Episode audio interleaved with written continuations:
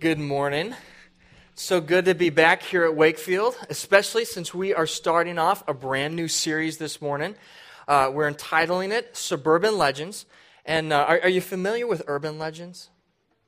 Have you, have you heard the one about the, the man who goes to a hotel in New Orleans and he wakes up uh, the next day and uh, he, somebody slipped something in his, his drink the night before and there's a sign that says, Go to the hospital right now, you're missing, two, you're missing your kidneys? Or, uh, or maybe you've heard this one. Um, did any of you guys a few years ago get an email from Bill Gates because he needed your help testing a new email program? And if you sent it off to like 10 other people who sent it off to 10 other people, that he was going to give you $1,000? You guys remember? I got one of these. In fact, I can remember somebody saying that, I think that's really true. A friend of a friend uh, said that they, they got the check from Bill Gates. But it was always like a friend of a friend, right? It was never somebody that you knew in your office. Well, th- those are urban legends. But what we would like to do is take a look at some suburban legends, some, some sayings out there that we need to take a little bit closer look at. And specifically, the suburban legends that we're going to look at all have to do with relationships. The things that, that we have just kind of like, we buy into because we hear it said so often that we just, you know, the, if you say something often enough, it's, it's true and it's just kind of accepted. And so the first one that we want to look at in this series is, is this suburban legend. There are many paths to a relationship to God. There are many paths to a relationship to God. Now, this is actually a, a suburban, suburban legend that I, I kind of like. I mean, you know, a lot of it kind of makes sense. I mean, really, if you start to look at it, aren't all religions pretty much the same? I mean, they're about being a good person, you know, somehow improving your life. Or, uh, like, if you ever have been a part of like a 12 step program, um, you'll know that, that part of a 12 step program, whether it's AA or, or any of the others, is to get a spiritual component because it's important to have belief. Belief kind of gives you some, some focus in life. Now that doesn't really matter what you believe, just that you have belief. Because really, there's just something in the power of belief that just kind of moves you forward.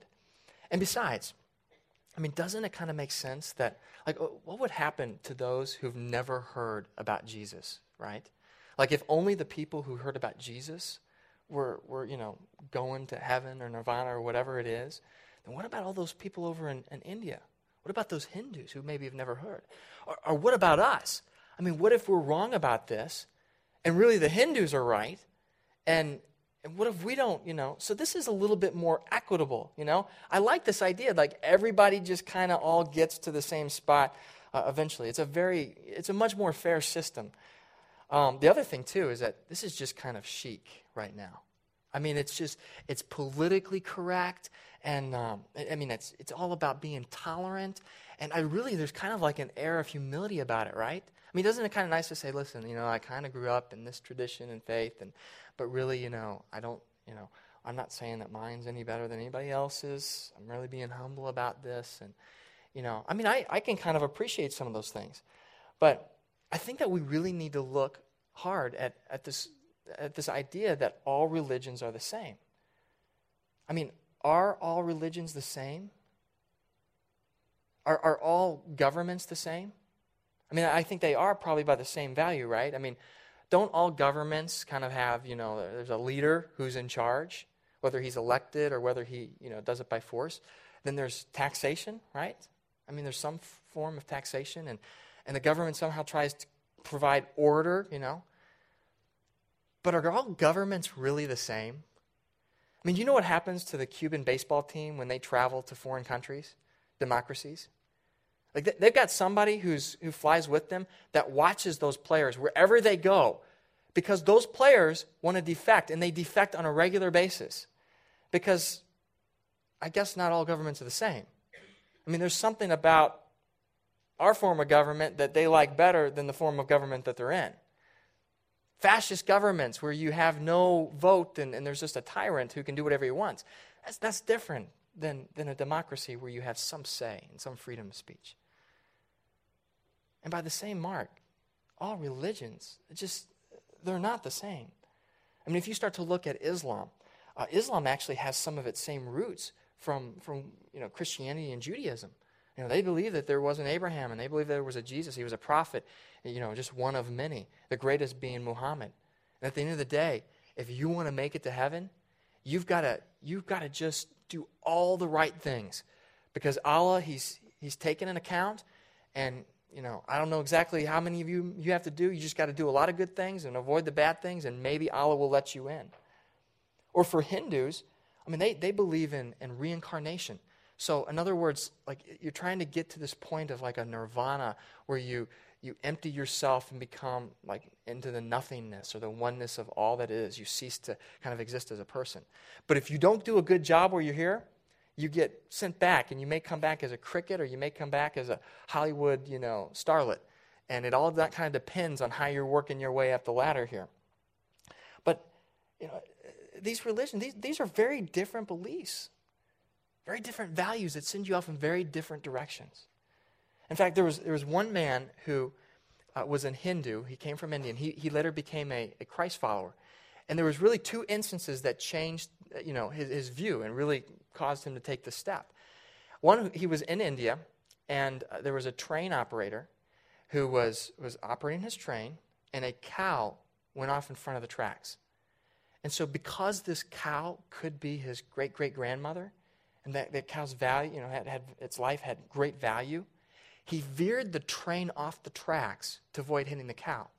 And in the process, he killed over 50 people, and over 100 were injured. So then the same man, he sees this take place. And then he comes to the United States. And I remember in India, there's, there's starvation, people are hungry, right?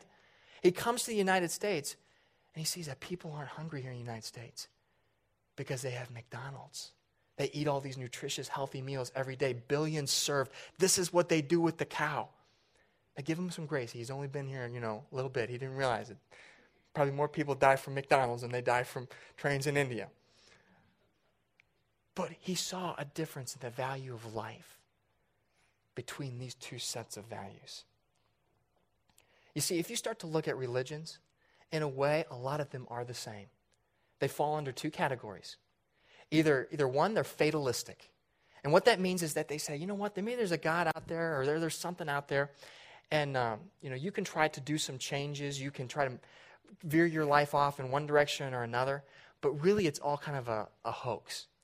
Because it is set the way it is. It's like the Big Bang happened and you're, everything was set off in an order, and any, any thought that you have that you can change things is really just an illusion because you would have made that choice anyways because of your personality or whatever else, you know? So it just is what it is. There's nothing you can do about it. The other religions can be lumped into a form of legalism, which says that here's a set of rules and you've got to follow these. And if you do all these just perfectly or just right, then you can get to this better existence in an afterlife. But only Christianity has grace. Only following Christ is about a free gift that you don't do anything to earn. In fact, it's already been done for you. All you have to do is just believe and accept. Not only that, but the thing that, that makes Christianity distinct is Jesus. And not that, that Jesus is, is our, you know, the person we follow. There's others that there's Muhammad and there's, and there's the, the teachings of the Buddha or Confucius. But what is significant is that Jesus came out and he made claims that no other leader of a world religion ever did. Jesus claimed that he was God, that he was the all powerful. In fact, there's a, there's a sequence that kind of lays this out. And you can find it in your Bibles, John chapter 8. In fact, if you don't have your Bible, if you don't have a Bible, uh, right now is an opportunity. Our ushers are going to come by with, uh, with Bibles. Just raise your hand. You can take this Bible, it's a free gift. And when you get it, go to the New Testament and find this book of John. We're going to find John chapter 8. Now, I'm going to pick it up at verse 51. But if you were reading, you, it's better to kind of read earlier because what this is, this, this sequence here, is it's actually an argument between Jesus and the religious leaders of the day. And, and it's, it's kind of religious, it's this kind of argument that if you were walking through, you know, the, the um, place of commerce or the path there, and you heard this argument going on, you would have come over there because you would have figured that at any moment, you know, that the, the, the religious leaders were going to take a swing at Jesus, or maybe Jesus was going to take a swing at them. But it's the kind of thing that would have, would have attracted your attention. Now, up to this point, I just want to let you know that Jesus has already come out and, and basically told these religious leaders that um, their father is the devil. So you kind of get a, a feel for where this is kind of going. So now Jesus says, I tell you the truth. If anyone keeps my word, he will never see death. That's a pretty bold statement, right? says, you, you do what I say, you're never going to see death. At this, the Jews exclaimed, Now we know that you're demon possessed. Because Abraham died, and so did the prophets. Yet you say that if anyone keeps your word, he will never taste death. Okay, now this Abraham character that, that they're talking about, he's like the father of the Jewish nation. If you are of Jewish heritage, you could, if you could, you could trace your lineage back, and somewhere down there, your great, great, great, great, great, great, great, great grandfather is Abraham. Every Jew came from Abraham, Father Abraham. And so he is just a pillar in Judaism. So he says, okay, you know what throw out here. You think you're better than Abraham? You're better than the founder of our faith? Are you greater than our father Abraham? He died, and so did the prophets. Who do you think you are? Jesus replied, If I glorify myself, my glory means nothing. My Father, whom you claim is your God, is the one who glorifies me. Though you do not know him, I know him. And if I said I did not know him, I would be a liar like you. But I do know him, and I keep his word. Your father, Abraham, rejoiced at the thought of seeing my day. He saw it and was glad. You are not yet 50 years old, the Jews said to him, and you have seen Abraham? I tell you the truth, Jesus answered. Before Abraham was born, I am. At this point, they picked up stones to stone him, but Jesus hid himself, slipping away from the temple grounds. Now, what goes on here? I mean, Jesus has already come out there and called them a liar. He said that their father was the devil. You know, then they went and said, No, you're the one demon possessed. And so, no, no stones are being chucked at this point, right? But then he says, Before Abraham is, I am. And now they're chucking stones. Well, see, you have to go back, and you have to go all the way back to Moses to understand what was going on there. Because just like you have Father Abraham, all of the law, the first five books of, of your Bible, they come from Moses. Moses was, was called out to go to Egypt where all of the, the nation of Israel were slaves, and he was to lead them out of Israel. And so Moses is he's hearing God through this vision at a, at a, a burning bush. And uh, he's a little nervous about this because here's this nation, and Moses is going to come in there and he's going to say, Hey, guys, uh, follow me. You know, I'm going to lead you out of here. And he's thinking, what, These people are going to be like, Who are you? Where'd you come from? And so Moses says to God, When I go to them, I want to tell them what your name is so that they know that, hey, this is the, this, the God that's aligned with their, you know, who they're following. So, what's your name? And when, when Moses asked God his name, this is what he said. I am who I am. Tell them I am sent you. Which, by the way, isn't that kind of cool? What is God's name? God says, I exist. That's my name. You want to know who I am? I exist. And so, when Jesus said, Before Abraham was, I am, he was saying, I am God. I, that, that's, that's my name. Jesus went out and he claimed to be God. And so, you know, there's so many people who come in. And then we want to say that, that you know, Jesus is a good teacher. You know, I'm not quite sure where I stand with, with everything else. I mean, I'm not going to necessarily follow him, but I do say that Jesus is a good teacher. We'll accept him in the canon of all the great religions out there. You know, C.S. Lewis, one of our great theologians of the last hundred years, he said, you know what? Jesus does not allow you that option. You, nobody can go out there and say that Jesus is a good teacher. Because this is a man who goes out, and not only did he put some teachings that maybe you think are good, but he went out and he said, I am God. You can either say that he's a lunatic, that he literally thinks he is God, he's just a crazy man running around, or he's a liar. He knows exactly what he's doing, and he's come up with some way to kind of seduce people and trick them. Well, there's only one other option that he is Lord that he really is who he said he was.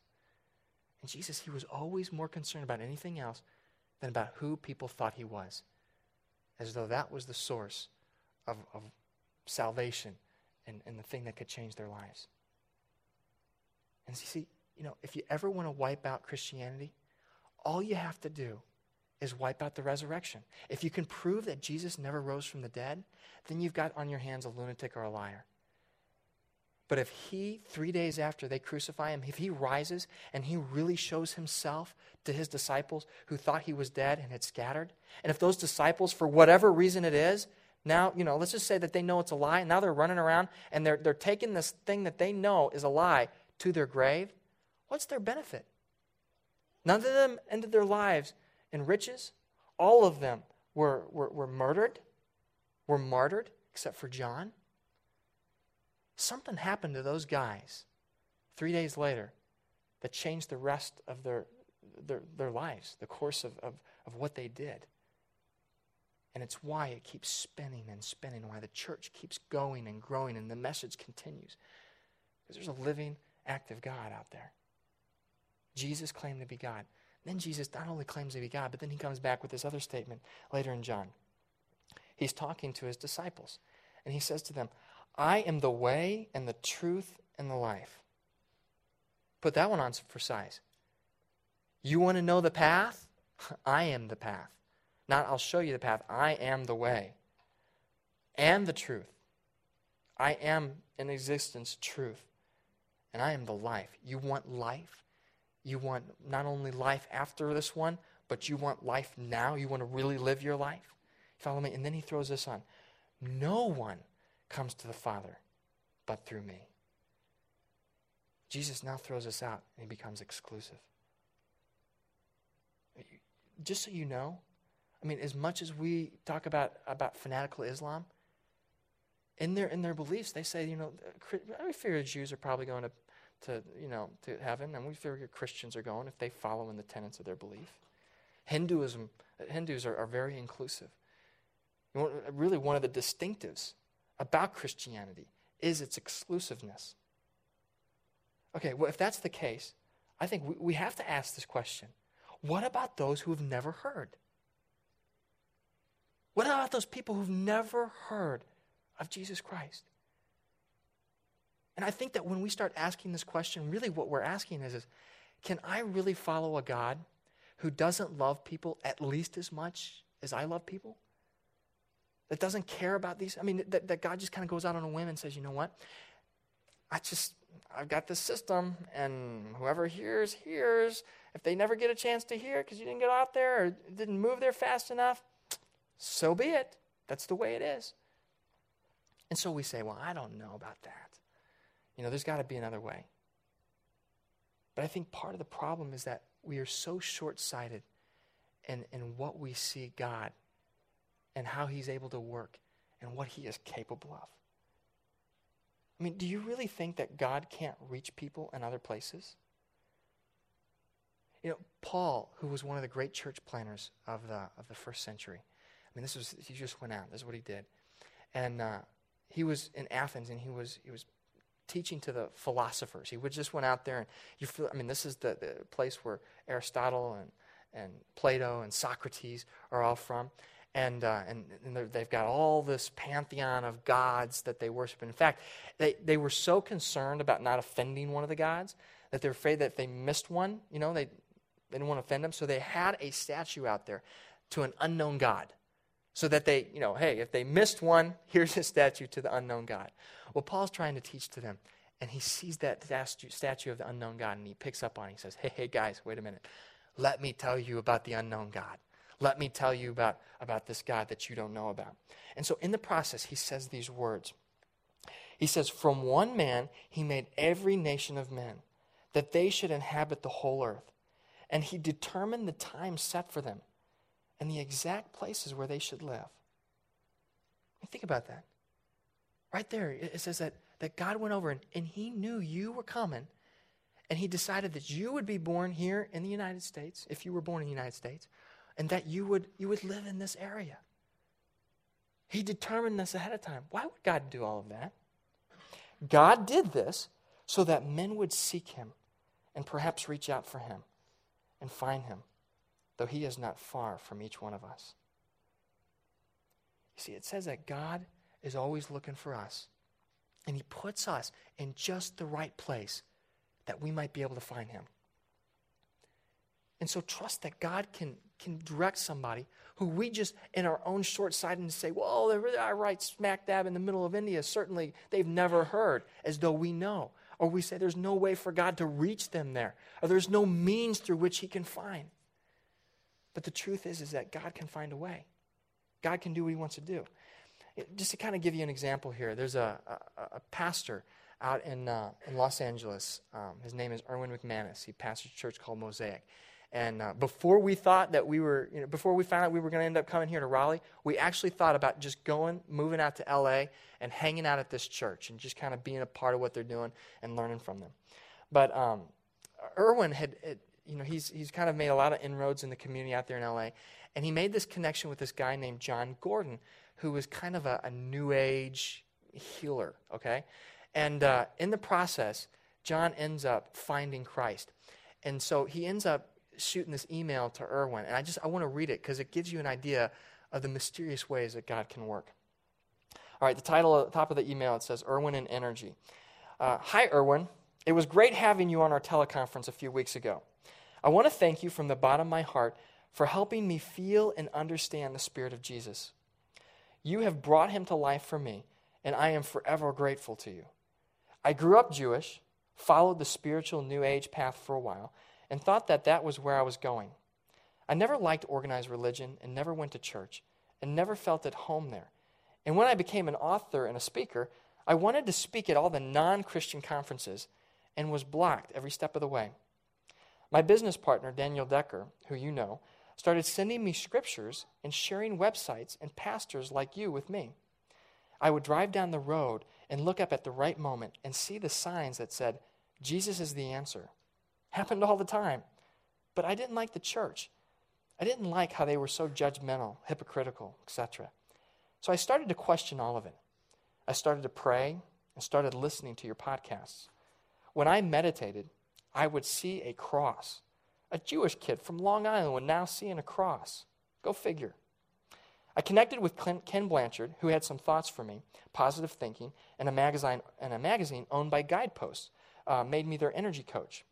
You agreed to be on the teleseminar, and all signs pointed to Jesus.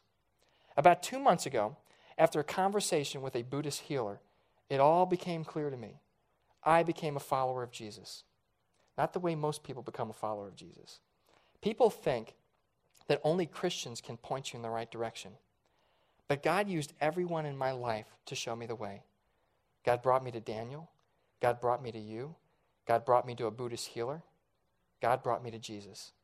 And now he brings me to others to hear my story. I was recently on CNN. You can catch me there. I'm sending positive energy your way. Jon. You look at something like this, and I, a question I have is what was the conversation with the Buddhist healer at the end that finally like sealed the deal? But God worked through all of those means to reach out there. Because God more than anything else, wants to have a relationship with you. God wants to know you and to be known by you. That's his desire. There's a slide I want you guys to see here. Pop it up. Should be the next one. Okay, have you seen these on bumper stickers floating around? I think it's a really cool bumper sticker there. It's is very creative. You know, I love it. Coexist, and you've got all the, the symbols of the major uh, world religions up there. And, um, you know, I, I, see these around, and, and maybe, one, maybe you, know, you might have this on the back of your, your car. And I actually I like the sentiment of this idea of like let's try to get along and not be you know abusive and mean. But um, I have to admit to you that every time I see this, it really irritates me. But it probably doesn't irritate me for the reason you think it irritates me. Like, I, I don't look at this and go, oh, look what they've done. They've put my, my Jesus' cross over there with all these other ones as though he's, he's equal with them. You know, I, that, that's not really what, what stands out to me. You know what bothers me about this? Is that I see it as very hypocritical. I mean, to me, this is total hypocrisy. Because what this kind of says is that, hey, I'm willing intolerant and accepting of all of these belief systems. I'm pulling them all under. But really, it's not about all these belief systems. This right here is about one belief system secular humanism. This is about a belief system that says, you know what? None of these are true. This, there's Islam, that's a joke. It's not really true. Yeah, you gain some good principles from it, but you can get some of those from Christianity. And, you know, hey, I don't buy in everything that, that's Wiccan. But fundamentally, I'm a secular humanist, and I, I don't buy into any of them. And so when you see sometimes you get people, and they get a, a rabbi and a, and a Catholic priest and an evangelical person and somebody from Wiccan, and they're all hanging out, and they're all just of one mind, well, it's because they are one mind. They don't believe in any of these. And it's this mindset of saying that none of them exist, that there really is no God out there, there is no real outside existence.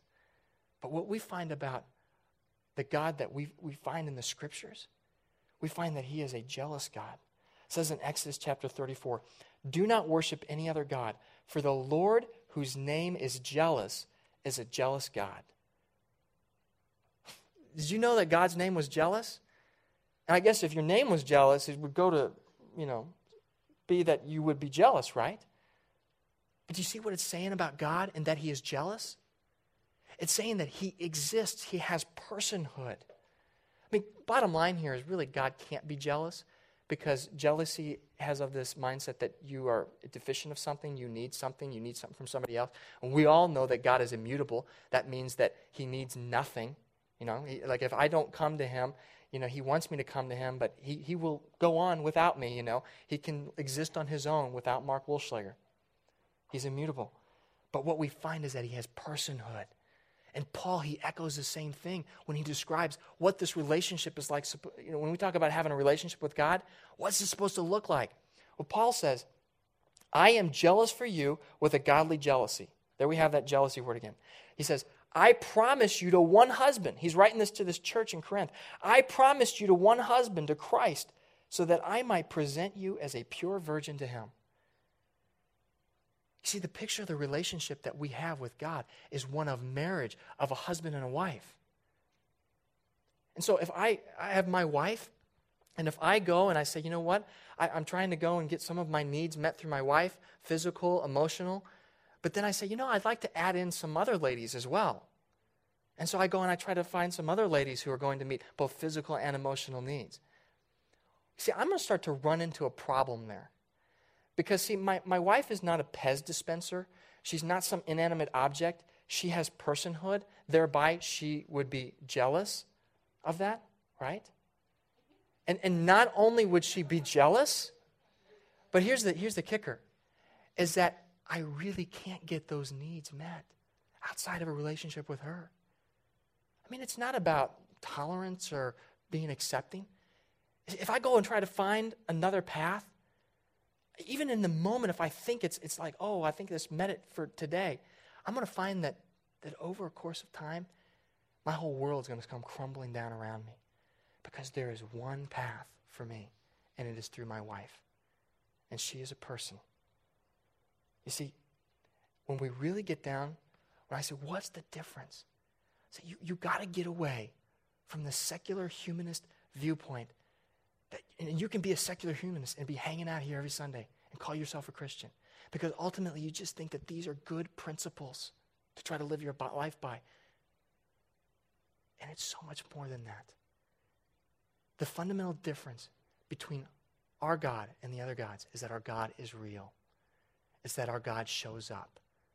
It's that our God will interact in your life when you go out there and you look for him. In fact, if you start to go through the scriptures again and again, you see this. Uh, you know, in the Old Testament, he says, God says, I'm looking for a king who's going to seek me. I'm looking for a people who are going to look for me, that are going to be knocking on the door, that are going to talk to me, that are going to come to me. Jesus, he says, ask and it will be given you. Seek and you will find. Knock and the door will be open to you. For everyone who asks receives. He who seeks finds. And to him who knocks, the door will be open to you. The fundamental difference is that our God is a real God who shows up. That's it.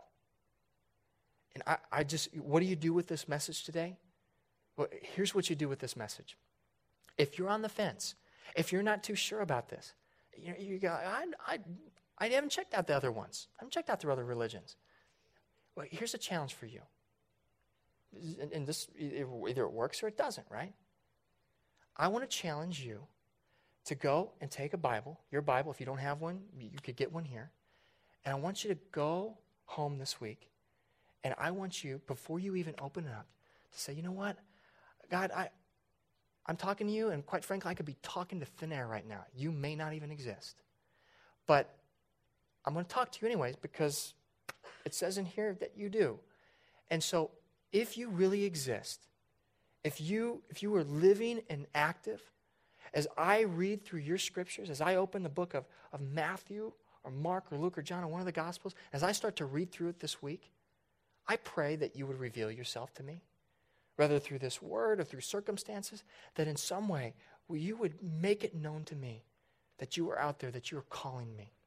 And I don't even know what means you might do that.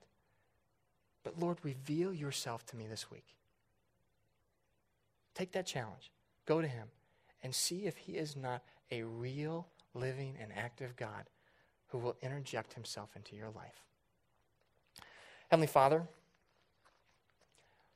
as I stand up here this morning, as I, as I speak to you, I am thankful that I know that I am not speaking to air or to a ceiling, but that I am speaking to a living God who has shown himself throughout history, time and time again, has given visions, has, has put circumstances in people's paths, has allowed this book to come into my possession, and has shown me in my own life how real you are again and again.